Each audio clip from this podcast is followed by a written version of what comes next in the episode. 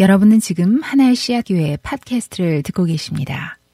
예, 오늘 그 사무엘서 강의 14번째 시간입니다. 오늘 우리 사무엘상 그 22장 말씀을 가지고 여러분들과 함께 어, 나누려고 합니다.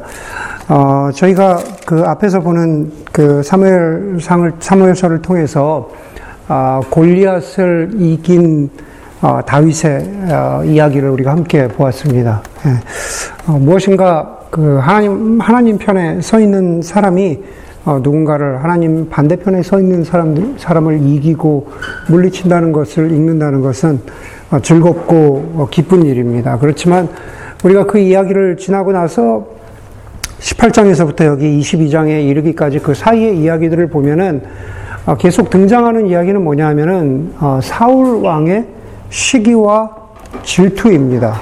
예. 다윗이 사위 사울 왕을 대신해서 골리앗을 이겼는데 블레셋을 물리쳤는데 그 일을 두고 함께 기뻐하는 것이 아니라 사울 왕이 어, 거기에 엄청난 어, 시기와 질투를 보이는 거죠.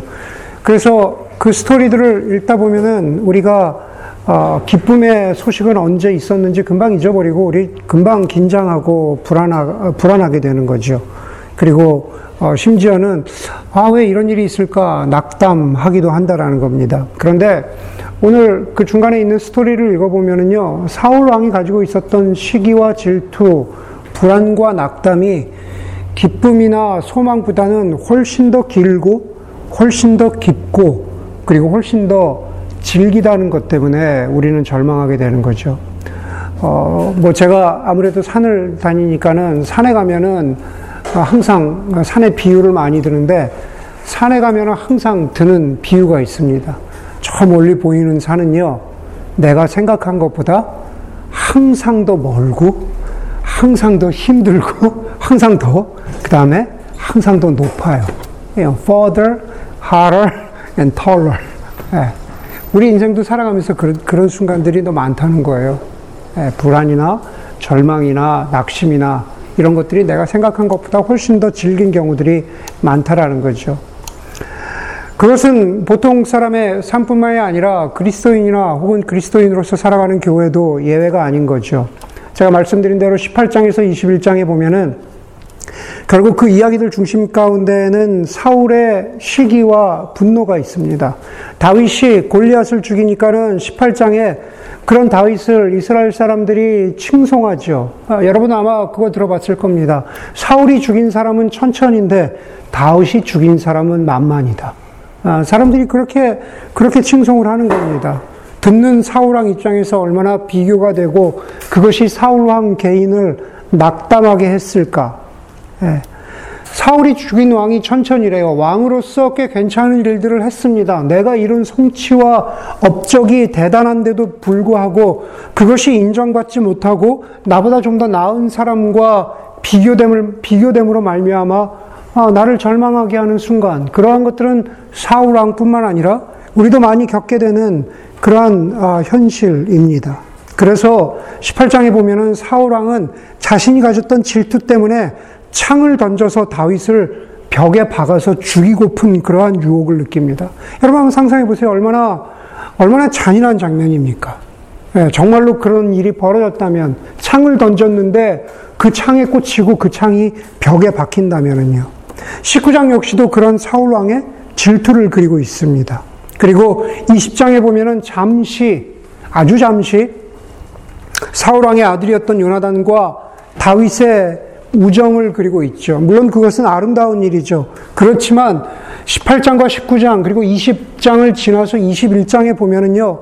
다 어, 요나단과 다윗 사이에 있었던 우정도 다시 말해서 인생 가운데 있는 그러한 아름다움도 심지어 아름다움마저도 추함과 시기와 질투를 이기지 못한다는 그 인생의 모습에 대해서 그냥 성경은 있는 그대로 우리에게 보여주고 있습니다. 우리도 마찬가지죠. 우리가 우리의 삶 가운데 있는 즐거운 일들, 기쁜 일들, 아름다움은 인생의 추함 때문에 덮여버리는 경우가 얼마나 많이 있습니까?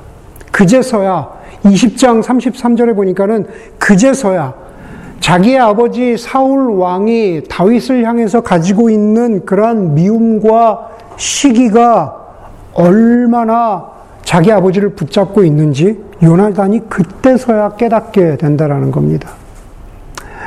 다윗은 본격적으로 도망의 길을 나섭니다. 뒤에서는 아, 사울 왕이 쫓아오고 그리고 사실 자기가 도망칠 곳이 많이 없습니다. 다윗이 얼마나 다급한 상황 가운데 있었는지를 보여주는 게 오늘 22장 우리가 읽었지만 그 앞에 나오는 21장입니다. 먼저 21장에 보니까는요, 다윗은 식량과 무기도 챙기지 못하고 나왔다고 합니다. 식량과 무기도 없는데 다윗 왕이, 어, 다윗이 노비라고 하는 그러한 동네에 이르러서 제사장 아이멜렉에게 어, 부탁을 합니다. 무슨 부탁을 하냐면은 자기가 어, 군인으로서 혹은 쫓기는 사람으로서 가장 필요한 두 가지를 달라고 하는 거죠. 양식을 달라 그리고 무기를 달라. 아히멜렉 제사장은 성소에 있었던 제사용 떡을 다윗에게 줍니다. 그리고 동시에 다윗이 다른 내가 가지고 갈 만한 무기가 없느냐 그랬더니만은 그때 아히멜렉이 내어주는 게 뭐냐 하면은 골리앗의 칼을 내줘요. 골리앗의 칼. 다윗이 죽였던 골리앗의 칼입니다. 그리고 다윗이 그것을 받습니다. 다시 말해서 지금 어, 다윗이 얼마나 급한 상황이었는지, 얼마나 절박한 상황이었는지를 보여주는 거죠. 또 동시에 다윗의 절박한 상황을 보여주는 한 가지 증거는 뭐냐면은 다윗이 도망친 곳입니다. 21장 10절에 보면은 다윗이 사울 왕에게 쫓기니까는요, 어디로 가냐 하면은 블레셋의 다섯 도시들 가운데 하나인 가드로 갔다 그래요. 예. 자기가 지금 계속 블레셋하고 싸웠잖아요. 근데 도망칠 곳이 없어서 블레셋 지역으로 가는 겁니다. 그런데 여러분, 다윗이 도망친 가드란 곳이 어떤 곳일까? 여러분, 사무엘상 17장에 보면은요, 거기서 골리앗을, 골리앗이 죽기 전입니다. 그런데 골리앗을 뭐라고 표현하냐면은요, 가드 사람 골리앗이라고 그래요. 가드 사람 골리앗. 예. 자신이 죽인 골리앗의 고향인 가드로 가는 거죠. 예. 얼마나 절박했을까? 가드 사람들에게 다윗은 얼마나 철천지 원수였을까? 그것을 알면서도 그리로 도망하는 다윗. 그리고 가드 사람들은 지금 도망온 사람들이 누군지 금방 알아차립니다. 예, 다윗이죠.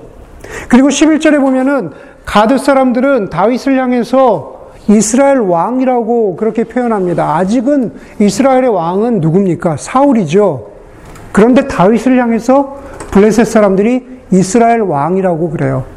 도망을 왔는데 가드로 왔고 그리고 그 가드에서 이미 가드 사람들은 자신의 적입니다. 자신을 미워할 수밖에 없는 사람들이 사람들이에요. 그런데 가드 사람들이 자기를 이스라엘의 왕이라고 그래요. 죽일 이유가 한 가지 더 생긴 거죠. 그래서 자신이 안전하지 못하다는 생각을 하면서 다윗이 어, 누구나 고대나 현대에서 할 법한 행동을 하죠. 다윗이 미친 척을 합니다. 아, 가드 사람, 가드 왕 앞에서 자신이 미친 척을 해요. 고대인들은 미친 사람을 보면은 미친 그 상태에 대해서 어떤 미신적인 두려움을 가지고 있었다 그래요. 저 미친 것이 어떤 악령의 역사일 수도 있겠다 싶어서 미친 사람을 가까이 하지 않으려고 하는 그러한 어, 그런 믿음이 있었다 그래요. 그래서 아, 다윗이 미친 척을 하니까는 다윗을 가까이 하지도 않고 심지어 감옥에 가두려고도 하지 않아, 않아요. 왜냐하면 미친 사람이니까. 17절, 21장 17, 14절 이하에 보면은 아기스 왕의 반응이 그걸 보여주는 겁니다. 뭐라 그러냐면 저 사람 미친 사람 아니냐? 왜 저런 자를 나에게 끌고 왔느냐? 내 주변에 미치광이가 부족해서 내 앞에 더 미친 사람을 끌고 오느냐? 왕궁에 저런 미친 사람까지 가까이 두어야 하겠느냐? 라고 그렇게 아기스 왕이 그렇게 말을 합니다. 겨우 다윗이 미친 척을 해서 그 위기를 벗어나는 거죠. 여러분 18장, 19장, 20장, 21장을 보면은요. 두 사람이 등장을 하죠. 첫 번째는 사울입니다. 사울은 어떻게든 살려고 발버둥을 칩니다. 자신의 마음속에 시기가 있고 질투가 있고 인정을 향한 갈망이 있어요. 사람들이 다윗보다 자기를 인정해 줬으면 좋겠다라고 하는 그러한 발버둥이 있습니다. 사울의 발버둥이죠.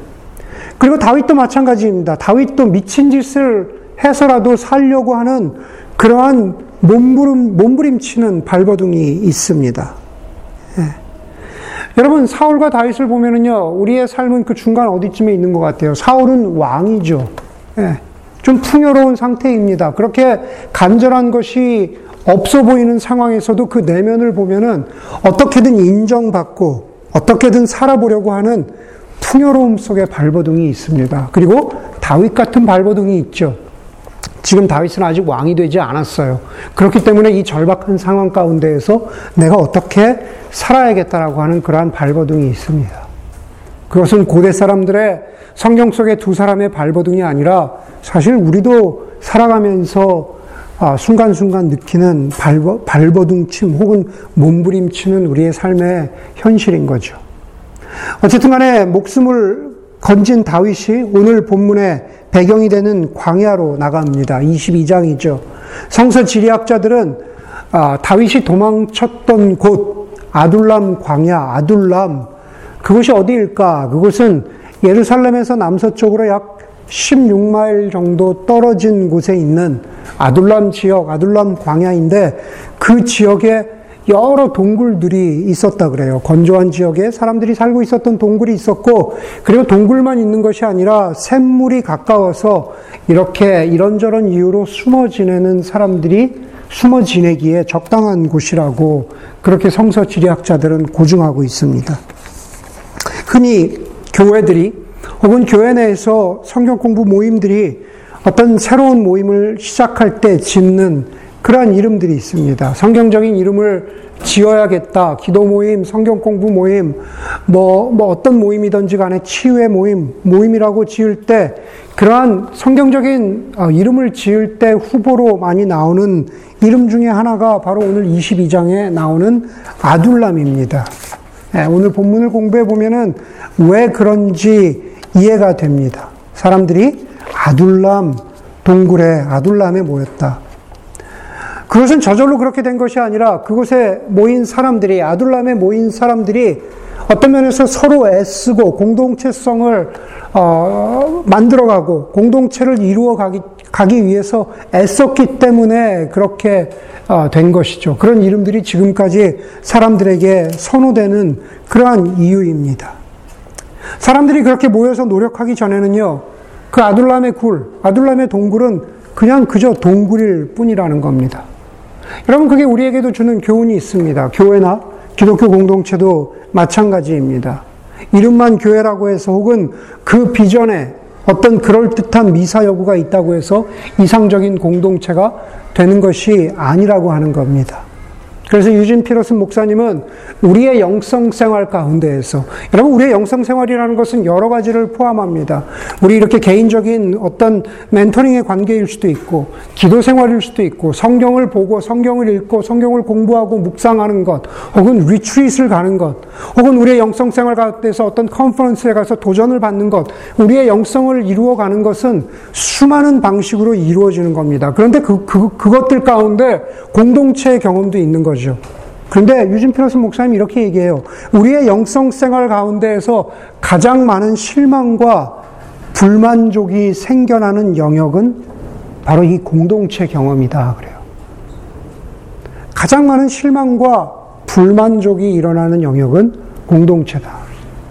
그만큼 진실한 공동체가 되는 것, 진실한 교회가 되는 길은 어렵고, 그리고 한 번에 완성되는 것도 아닙니다. 오늘 아둘람 굴과 그곳에 있는 다윗과 또 다른 400여 명의 사람들을 보면서 그래서 오늘 교회에 대해서 공동체에 대해서 나누고자 합니다. 그게 세 가지를 나눌 텐데 첫 번째로 아둘람이 우리에게 주는 교훈이 무엇일까? 그것은 결국 교회라는 것은 온유함을 품고 용서를 실천하는 곳이라는 겁니다. 온유함을 품고 용서를 실천하는 곳. 그 두 가지는 다른 것이 아니에요. 우리가 우리의 삶 가운데에서 우리의 내면에 우리의 사람의 존재 가운데에서 온유함을 품게 되면은 그것이 가장 먼저 드러나는 모습은 용서라는 겁니다. 사무엘상 16장에 보면은요. 다윗이 여러 형제들 가운데에서 가장 막내였습니다. 그렇지만 사무엘은 어, 다윗 그 다윗을 이스라엘 왕으로 어, 세우고 기름을 부었습니다. 다윗에게는 영광스러운 일이었지만은 그것을 바라보던 형들에게는 그렇게 기분 좋은 장면이 아니었을 겁니다. 그리고 형들은 다윗이 좀 마음에 들지 않는다는 사실을 감추지 않았습니다. 다윗이 골리앗과 싸우기 위해서 전쟁터로 왔을 때 그, 그 큰형 엘리압이 다윗을 이렇게 꾸짖습니다. 너는 어쩌자고 여기까지 내려왔느냐? 들판에 있는 몇 마리도 안 되는 양은 누구에게 도대체 맡겨놓고 왔느냐? 네가 여기에 전쟁 구경하러 온 것을 우리가 모르지 않는다. 이렇게 말합니다. 다, 그, 그 엘리압 형뿐만 아니라 다른 형들의 마음도 아마 비슷하지 않았을까 생각을 합니다. 사람의 마음이라는 것은 금방 알게 되어 있습니다. 저 사람이 나를 좋아하는지, 저 사람이 나를 싫어하는지, 은근하게 멀리하는지. 다윗도 다윗도 예외가 아닙니다. 다윗도 형들의 마음을 모르지 않았을 거라는 겁니다. 한 가족 안에도 다윗은 사울과도 갈등이 있었지만은 그것보다 더 적어 보이지만 그러나 못지않게 다윗은 형들과도 갈등과 미움과 오해가 있었습니다. 그런데 그러한 갈등과 미움과 오해를 풀어 나가는 것이 온유함, 그리고 용서라는 겁니다. 오늘 본문 1절에 보니까는 다윗이 아둘람 굴 속으로 몸을 피했는데 형들과 온 집안이 그 소식을 듣고 그곳으로 내려갔다라고 말합니다. 여러분 다윗은 쫓기고 있지만 여전히 여전히 예, 대단한 군인이죠. 장수조 있죠. 심지어 골리앗의 칼도 가지고 있습니다. 예. 여전히 자신을 따르는 사람들이 있습니다. 형들을 멀리 하려면 멀리 할 수 있는 사람입니다. 그러나 다윗은 형들을 멀리 하지 않고 온유함을 품고 용서합니다. 아동 문학가인 이호덕 선생이란 분은 용서의 힘을 다음과 같이 표현합니다. 아동 문학을 하시는 분이기 때문에 이렇게 표현하신 것 같아요. 껌은 빳빳하지요. 그러나 입속에 넣으면 사르르 녹지요. 아무리 나쁜 사람도 껌과 같지요. 모두 나쁜 사람이라고 팽개쳐 버려도 누군가 사랑하는 마음으로 감싸주면 껌과 같이 사르르 녹겠지요. 딱딱한 마음이 껌과 같이 되겠지요. 요즘에 많은 교인들이 요한복음을 묵상하고 있는데 요한복음의 저자인 사도 요한은 요한복음 끝 부분에서 이렇게 이야기하고 있어요. 예수님의 행적을 다 기록하기에도 이 요한복음 가지고는 턱도 없이 부족하다. 여러분 그것은 예수님이 행하신 기적뿐만을 말하는 게 아닙니다. 예수님이 행하신 수많은 치유와 용서와 회복의 이야기도 품고 있는 거죠. 우리는 예수님이 용서하셨다, 예수님이 어떤 사람을 치유하고 회복하셨다라고 하면은 흔히 떠오르는 이미지는 뭐 바리새인들, 죄인이었던 여인들, 혹은 뭐 세리장이들 이런 사람들을 흔히 떠오르곤 우리 머릿속에 떠오르곤 합니다. 예. 나는 그 용서의 범위에 포함되지 않는 거죠. 예전에도 말씀드렸지만은 그 제가 좋아하는 뭐죠? 그 피너츠 복음 그죠? 스누피, 예. 스누피에 보면은, 예, 그런 얘기가 나오잖아요. 어, 나는 그 스누피의 주인공인 그 소년이 그렇게 이야기하잖아요. 나는 저 멀리 세상 끝에 사는 사람들은 누구나 용서할 수 있, 있어. 그러나 자기를 괴롭히는 이 루시는 용서할 수 없어. 예, 이런단 말이에요. 그 이미지 떠오르시죠? 예, 그두 아이의 이미지. 마찬가지입니다. 우리는 많이 예수님의 용서를 이야기하면은요, 그냥 그렇게 바리새인들, 어, 죄인인 사람들, 그런 사람들 떠올려요. 그러나 성경에 기록되지 않았지만, 그러나 어떤 면에서 가장 많이 예수님이 용서하신 스토리는 아마 가까이 있는 제자들이 아니었을까 싶어요. 매일 가까이 있는 사람들이잖아요. 네. 우리도 마찬가지잖아요. 멀리 있는 사람들을 위해서 기도할 수 있고, 나와 금방 관계가 멀어, 뭐 관계가 그냥, 그냥 사적, 공적인 사람들 쉽게 우리 용서할 수 있습니다. 가장 많이 미움을 주고 미움을 받고 용서하는 스토리는 가장 가까운 사람들의 사이에서 벌어지는 거죠. 여러분, 그렇게 심지어 성경에서도 예수님이 베드로를 용서하셨다, 뭐 누구를 용서하셨다라는 이야기 대표적으로 나올 뿐이지만 그러나 수많은 그 이야기들이 포함되지 않는 이유는 왜일까? 왜냐하면 교회 공동체 내에서도 온유함, 그리고 누구를 용서했다? 이런 얘기는 그렇게 인기 있는 주제가 아니기 때문에 그렇습니다. 흔히 교회란 곳은 어, 내가 전도를 했더니만 몇 명을, 어, 어, 몇 명을 교회로 이끌고 왔어. 세례를 받았어. 단기 선교에 갔다 왔는데 이런 놀라운 일이 있었어. 우리가 이런 행사를 했는데 이렇게 수많은 사람이 왔어. 혹은 내가 이런 기도의 응답을 받았어. 이런 것들이 주목받는 성향이 많은 곳이 교회이기 때문에 그렇습니다. 물론 그런 것들이 성령 충만한 교회, 그런 것들이 열매 맺고 성공적인 교회의 모습으로 보이는 것은 사실입니다. 그러나 흔히 우리가 이야기하는 그것이 어떤 열매일 수는 있지만은 그러나 성령 충만이라고 했을 때 그것은 성경이 말하고 하는, 말하고자 하는 성령 충만의 표지들, 사인들이 아닙니다. 사실은 훨씬 더 성경이 말하고 있는 성령 충만의 열매는 온유함을, 온유함, 혹은 용서하는 것. 그런데 그러한 것들이 인기가 없다라는 거죠. 여러분, 제가 지난 몇 주 동안에 계속 여러분들에게 말씀드리고 있는 것, 그리스도인이 된다라는 것, 교회로 모인다는 것, 그것은 우리가 그리스도를 위해서 무엇을 하기 위한 모임이 아니다라는 겁니다. 내가 예수 그리스도를 위해서 단기 선교를 나갔어? 내가 예수 그리스도의 영광을 위해서 내가 복음 전도를 했어? 혹은 우리 많은 교회들이 이야기하는 것처럼 내가 교회의 영광, 하나님의 영광을 위해서 교회를 건축했어? 다 귀한 일이지만, 그러나 그것이 교회됨, 그리고 그리스도인들이 모여서 하는 첫 번째 사명이 아니다라는 겁니다. 우리가 사명이라는 말을 굉장히 많이 사용하곤 하는데 그리스도인 됨, 그리스도인의 사명의 가장 첫 번째는 우리가 함께 모여서 하나님께서 우리를 위해서 무엇을 하셨는지를 확인하는 곳이 바로 교회됨의 첫 번째라는 겁니다. 그런데 하나님께서 우리를 위해서 무엇을 하셨습니까? 우리를 위해서, 저와 여러분들을 위해서 온유함을 베풀어 주신 것. 저와 여러분들을 용서하신 것, 그게 하나님이 우리를 위해서 하신 가장 중요하고 귀한 일이잖아요. 다른 것이 없어도, 다른 대단한 소위 열매처럼, 결과처럼 보이는 일이 없어도, 우리가 계속 확인해야 되는 것은 하나님께서 우리를 위해서 이렇게 하셨기 때문에 우리가 서로에게 온유함을 갖고 용서하는 것.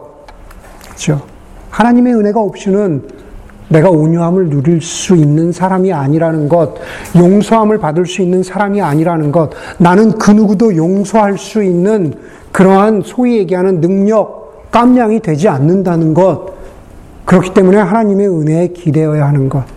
그것이 바로 교회됨이죠. 그게 바로 오늘 아둘람이 그리고 다윗이 자신의 형제들을 향해서 보여준 모습을 보면서 우리가 교회가 된다라는 것을 어, 확인해야 되는 첫 번째 우리에게 주는 영적 교훈입니다. 두 번째로 아들람이 우리에게 주고 있는 교훈은 뭐냐 하면은 교회라는 것은 서로의 형편을 이해하는 공동체라는 거죠. 서로 공감한다라는 겁니다. 나는 100%저 사람은 될 수는 없지만 저 사람이 되기 위해서 최대한 그 사람의 마음을 느껴보려는 겁니다. 제가 끊임없이 자주 말씀드리죠. 그리스도인의 공동체는 다음과 같은 두 가지 위험에 처할 아, 아, 가능성이 굉장히 많다. 예, 교회는 어떻게 돼요? 첫 번째 위험, 교회가 처할 수 있는 첫 번째 위험. 하나는 첫 번째 위험은 교회란 것은 자동차를 수리하는 것처럼 모든 사람들을 해결해야 될 문제거리로 보는 거죠. 아, 이수찬 문제가 너무 많아. 아, 1년 전에 이런 문제를 가졌는데 이번에 이런 문제가 있네. 저걸 내가 어떻게 해결해 줄까? 예, 제가 아니라 영구정제가 수천 형제를 그렇게 보면서 네. 우리가 서로를 그렇게 볼 수 있는 가능성이 많다는 겁니다. 저 사람 무슨 문제거리를 가지고 여기 왔을까? 이번 주에 저 사람은 무슨 문제가 있을까? 두 번째는 두 번째는 사람을 은행으로 본다라는 거죠. 그렇죠? 이수찬 오늘 얼마를 가지고 교회 디파짓을 할까? 어떤 은사, 어떤 능력, 어떤 자산을 가지고 교회에 올까? 저 사람은 어떻게 우리 교회에 도움이 될까? 네. 어떻게 교회를 세워나가는데 도움이 될까? 문제거리로 보거나 에셋, 자산으로 보거나. 그게 현대 많은 교회들이 처할 수 있는 위험이라는 겁니다. 그런데 우리가 서로의 형편을 이해한다라는 것, 공감한다라는 것은 문제거리도 아니고 자산도 아니고 그 사람을 있는 존재 그대로 본다라는 겁니다. 오늘 본문 2절에 보니까는 압제를 받는 사람, 아, 다윗이, 다윗이 아둘람 굴에 자리를 잡으니까 압제를 받는 사람과 빚에 시달리는 사람과 원통하고 억울한 일을 당한 모든 사람들이 다윗의 주변으로 몰려들었다. 다윗이 자기들을 받아줄 것으로 기대했기 때문이라는 거죠. 아무것도 없는 동굴이죠. 그 동굴 안에 뭐가 있겠습니까? 그런데 그 동굴 안에 다윗이 그동안 보여주었던 공감과 이해를 경험했던 사람들이 혹은 간접적으로 그것을 기대하는 사람들이 모여들었다라는 거죠. 그런데 여러분, 본문을 보면서 이런 생각을 해보았습니다. 다윗만 공감해주는 사람이었을까? 어, 나는 처지가, 나는 다윗 같은 사람이기 때문에 내가 저 사람을 공감해야지. 내가 저 사람의 형편을 이해해야지. 다윗만 그런 사람이었을까? 다윗을 제외한 모두는 다윗에게 이해받고 받아들여지기를 바라는 그런 상황이었을까? 오히려 반대로 다윗의 처지에 공감해주는 사람들은 없었을까? 여러분, 오늘 2절의 사람들을 이렇게 말해요. 압제를 받고 빚에 시달리고 원통하고 억울한 일을 당한 사람들이었다. 예, 삶을 살아가면서 힘든 사람이죠. 빚이 있다는 것, 억울하고 원통한 일이 있다는 것, 힘든 일입니다. 그렇지만 여러분 다윗을 한번 비교, 다윗을 한번 생각해 보세요. 제가 아까 뭐라 그랬습니까? 다윗은 사윗이 얼마나 미워했는지 창에 찔러서 죽이려고 다윗을 향해서 창을 던졌잖아요. 18장, 19장에 보면은 다윗이 그 창을 겨우 피했다 그랬거든요. 물론 빚에 시달리고 억울한 일을 당하는 게 힘든 일이지만 그러나 창을 맞아보지는 않았거든요. 어떤 것이 더 크고 어떤 것이 더 힘든 일이다. 이것을 이야기하려는 게 아니라 공감해주고 애썼던 받아주려고 했던 다윗도 그 못지않게 힘들고 어려운 삶이었다라는 겁니다. 누가 보기에 얼핏 보면은 다윗은 사울의 왕궁에 있었기 때문에 최소한도 사울의 왕궁으로 출퇴근하는 사람이었기 때문에 음악 치료사였으니까요. 사울의 마음을 달래주기 위한 음악 치료를 하다가 양치기도 하던 그러한 일종의 투잡을 뛰고 있었잖아요. 네. 사울의 왕궁에 가니까 얼마나 좋았을까? 다윗의 형편은 나보다 좀 낫지 않았을까? 사람들이 그렇게 어, 어, 부러워할 수 있었던 그러한 환경 가운데 있었다라는 거죠. 네. 여러분 지금은 다윗이나 그 자리에 있었던 누구나 할 것 없이 동병상련의 위치인 거죠. 그곳에 모인 사람들이 다윗을 위로하고 공감할 수는 없었을까? 어찌 보면은, 어찌 보면은 말씀을 준비하면서 여러분들은, 우리 많은 사람들은 사울의 왕궁 속에 있는 다윗 같은 사람들입니다. 다윗이 사울의 왕궁 속에 사는 게 쉬운 일은 아니었어요. 시기와 질투를 받았기 때문에 어려운 일이었죠. 그러나 그 겉만 보면 화려하고 풍성해 보이고 왕궁으로 출퇴근하니까 괜찮아 보이는 그러한 삶이라는 겁니다. 여러분 각자의 삶도 서로가 서로를 바라보면 그럴 수 있는 겁니다. 다윗과 같아요. 어, 괜찮아 보이네. 어려움이 없어 보이네. 걱정이 없어 보이네. 그러나 각자의 삶을 들여다보면 다윗이 사울 왕으로부터 받았던 시기와 질투처럼 남모를 아픔과 어려움과 고민들이 있을 수 있다라는 겁니다. 우리의 인생이 늘 순풍을 달 수 없는 것처럼 다시 말해서 다윗이 사울 왕에게 쫓겨서 아둘람 굴에 온 것처럼 우리의 삶도 어떤 순간에는 아둘람 굴에 있는 것처럼 그 굴 속에 있는 것처럼 빛이 보이지 않고 뒤로 갈 길은 막혀 있고 앞에는 나를 쫓아오는 위협이 있고 그럴 상황이 있을 수 있다라는 겁니다.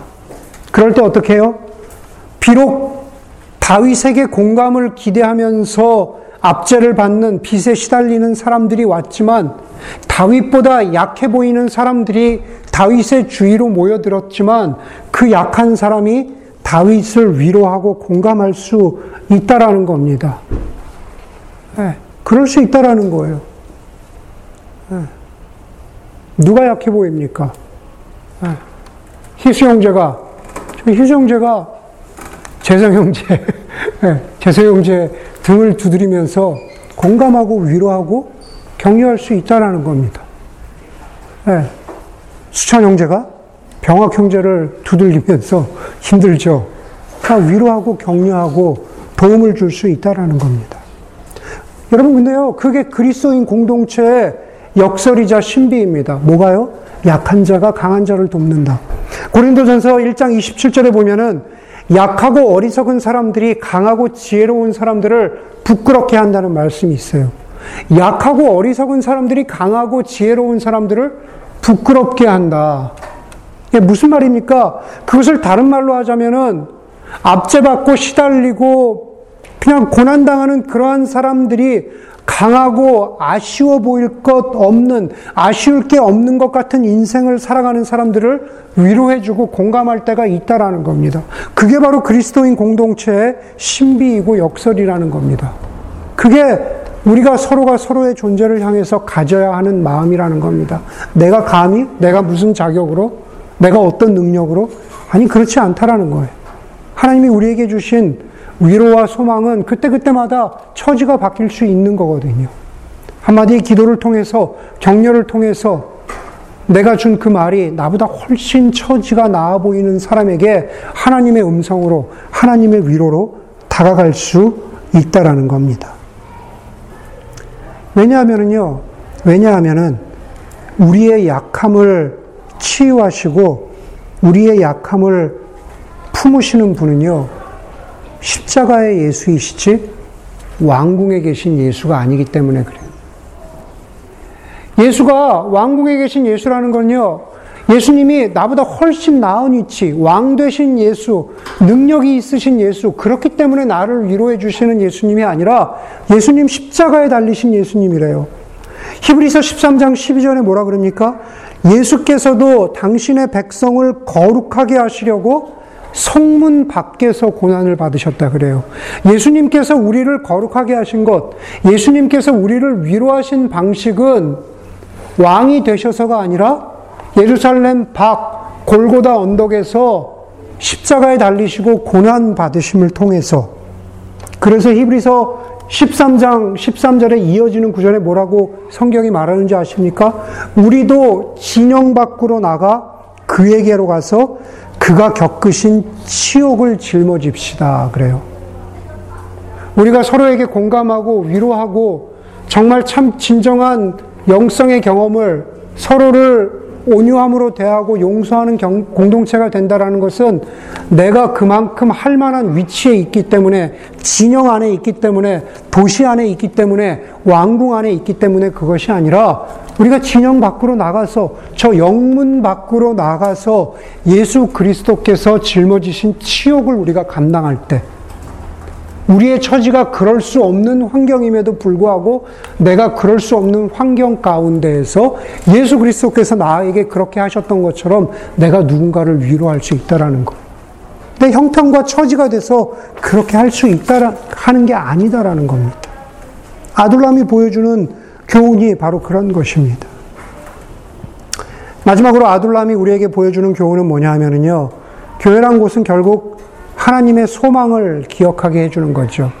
우리가 온유함을 품는다, 우리가 용서한다, 혹은 우리가 서로의 처지를, 처지와 형편을 공감하는 그러한 공동체가 된다?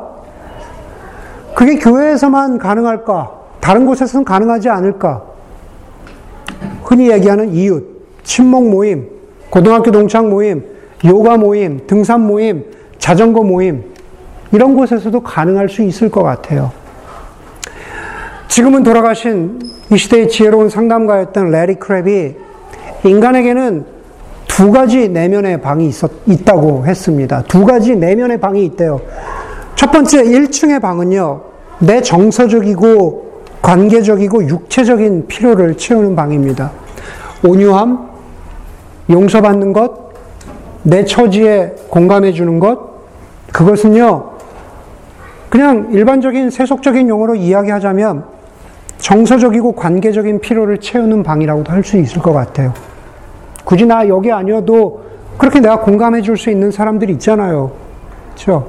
그런데 레일 크랩이 이야기하기를 한 가지 방이 더 있다 그랬어요. 위층 방이 있었, 있다고 했습니다. 네. 2층의 방은 좀 더 영적인 방인데 그것은 진리, 하나님, 영원한 것을 향한 갈증의 방이라고 했습니다. 저는 그것은요, 개인뿐만 아니라 공동체도 마찬가지라고 생각을 합니다. 우리는 흔히 1층의 방에서 필요가 채워지면 다 채워졌다라고 이야기해요. 거기에서 아쉬움을 가질 수도 있어요. 아, 왜 나에게 공감해주지 못하지? 왜 나를 좀 더 온유함으로 대해주지 못하지? 네. 여러분, 그렇게 생각할 수 있을 것 같아요. 그것이 채워지면 내가 다 교회에서 채워야 할 것들은 채웠다고 이야기할 수 있겠죠. 그러나 더 중요한 것은 저 진리, 하나님, 그리고 영원한 것을 향한 갈증인 거죠. 영원한 가치, 영원한 아름다움. 여러분, 오늘 본문 22장 마지막 23절에 보면은요, 다윗이 자기를 도왔던 아이멜렉 제사장, 대사장과 다른 제사장들이 자기를 도왔다는 이유 때문에 다 죽임을 당해요. 다 죽습니다. 그리고 사울과 그 부하인 도액이 그 모든 아이멜렉과 수많은 제사장을 다 죽여요. 그리고 겨우 한 사람 살아남아서 자신에게 도망쳐온 아이멜렉의 아들 아비아달에게 다윗이 이렇게 말해요. 이제 두려워하지 말고 나와 함께 지냅시다. 이제 두려워하지 말고 나와 함께 지냅시다. 자신도 그렇게 안전하니 뭐 안전한 위치에 있지 못한 다윗이 어떻게 아비아달에게 두려워하지 말고 나와 함께 지내자고 말할 수? 있을까? 시편 시편 52편에 보면은요. 시편 52편의 첫 제목은 이렇게 붙어 있어요. 에돔 사람 도액이 사울에게로 가서 다윗이 아이멜렉에게 와 있다고 알렸을 무렵에 다윗이 지은 시.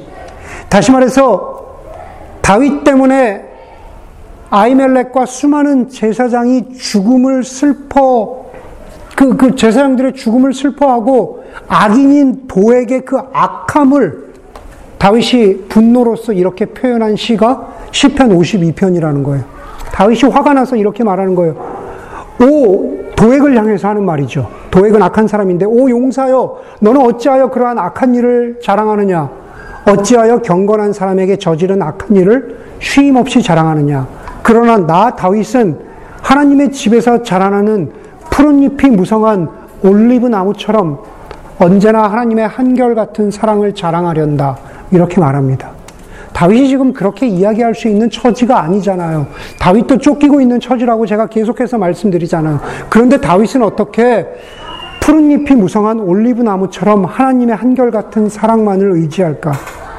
그리고 자신에게서만 멈추지 않고 아비아달에게 이제 두려워하지 말고 나와 함께 지냅시다 라고 말할 수 있을까? 그것은요, 의인과 함께 하시는 하나님의 사랑, 하나님의 보호를 믿었기 때문에 그래요. 그리스도인의 공동체라는 것은 1층의 방, 정서적이고 관계적이고 육체적인 필요만 채워졌기 때문에 아, 이제 교회 역할을 다 했다. 그것이 아니라 교회라는 것은 그리스도인의 관계라는 것은 결국 하나님이 누구신가? 하나님이 우리에게 주시는 소망이 무엇인가? 그곳을 향해서 손가락을 가리키고 우리 함께 그곳으로 가자라고 인도할 수 있는 그러한 공동체, 하나님이 우리에게 주시는 소망을 일깨워주는 공동체여야 한다라는 거죠. 그것이 제 자신에게도 그렇고 여러분 서로와 서로의 관계에서 관계에서도 그렇고 똑같이 작용하고 적용된다는 말입니다. 정서적이고 관계적으로 그래 채워졌어, 친해졌어, 내 형편을 알아줬어. 그것도 중요하지만 거기서 멈추지 않고 하나님 우리가 바라보아야 될 하나님의 그 소망을 가르쳐 줄 수 있는 것. 바로 그것을 일깨워 줄 때, 그것을 일깨워 줄 때, 그것이 참 진정한 교회됨.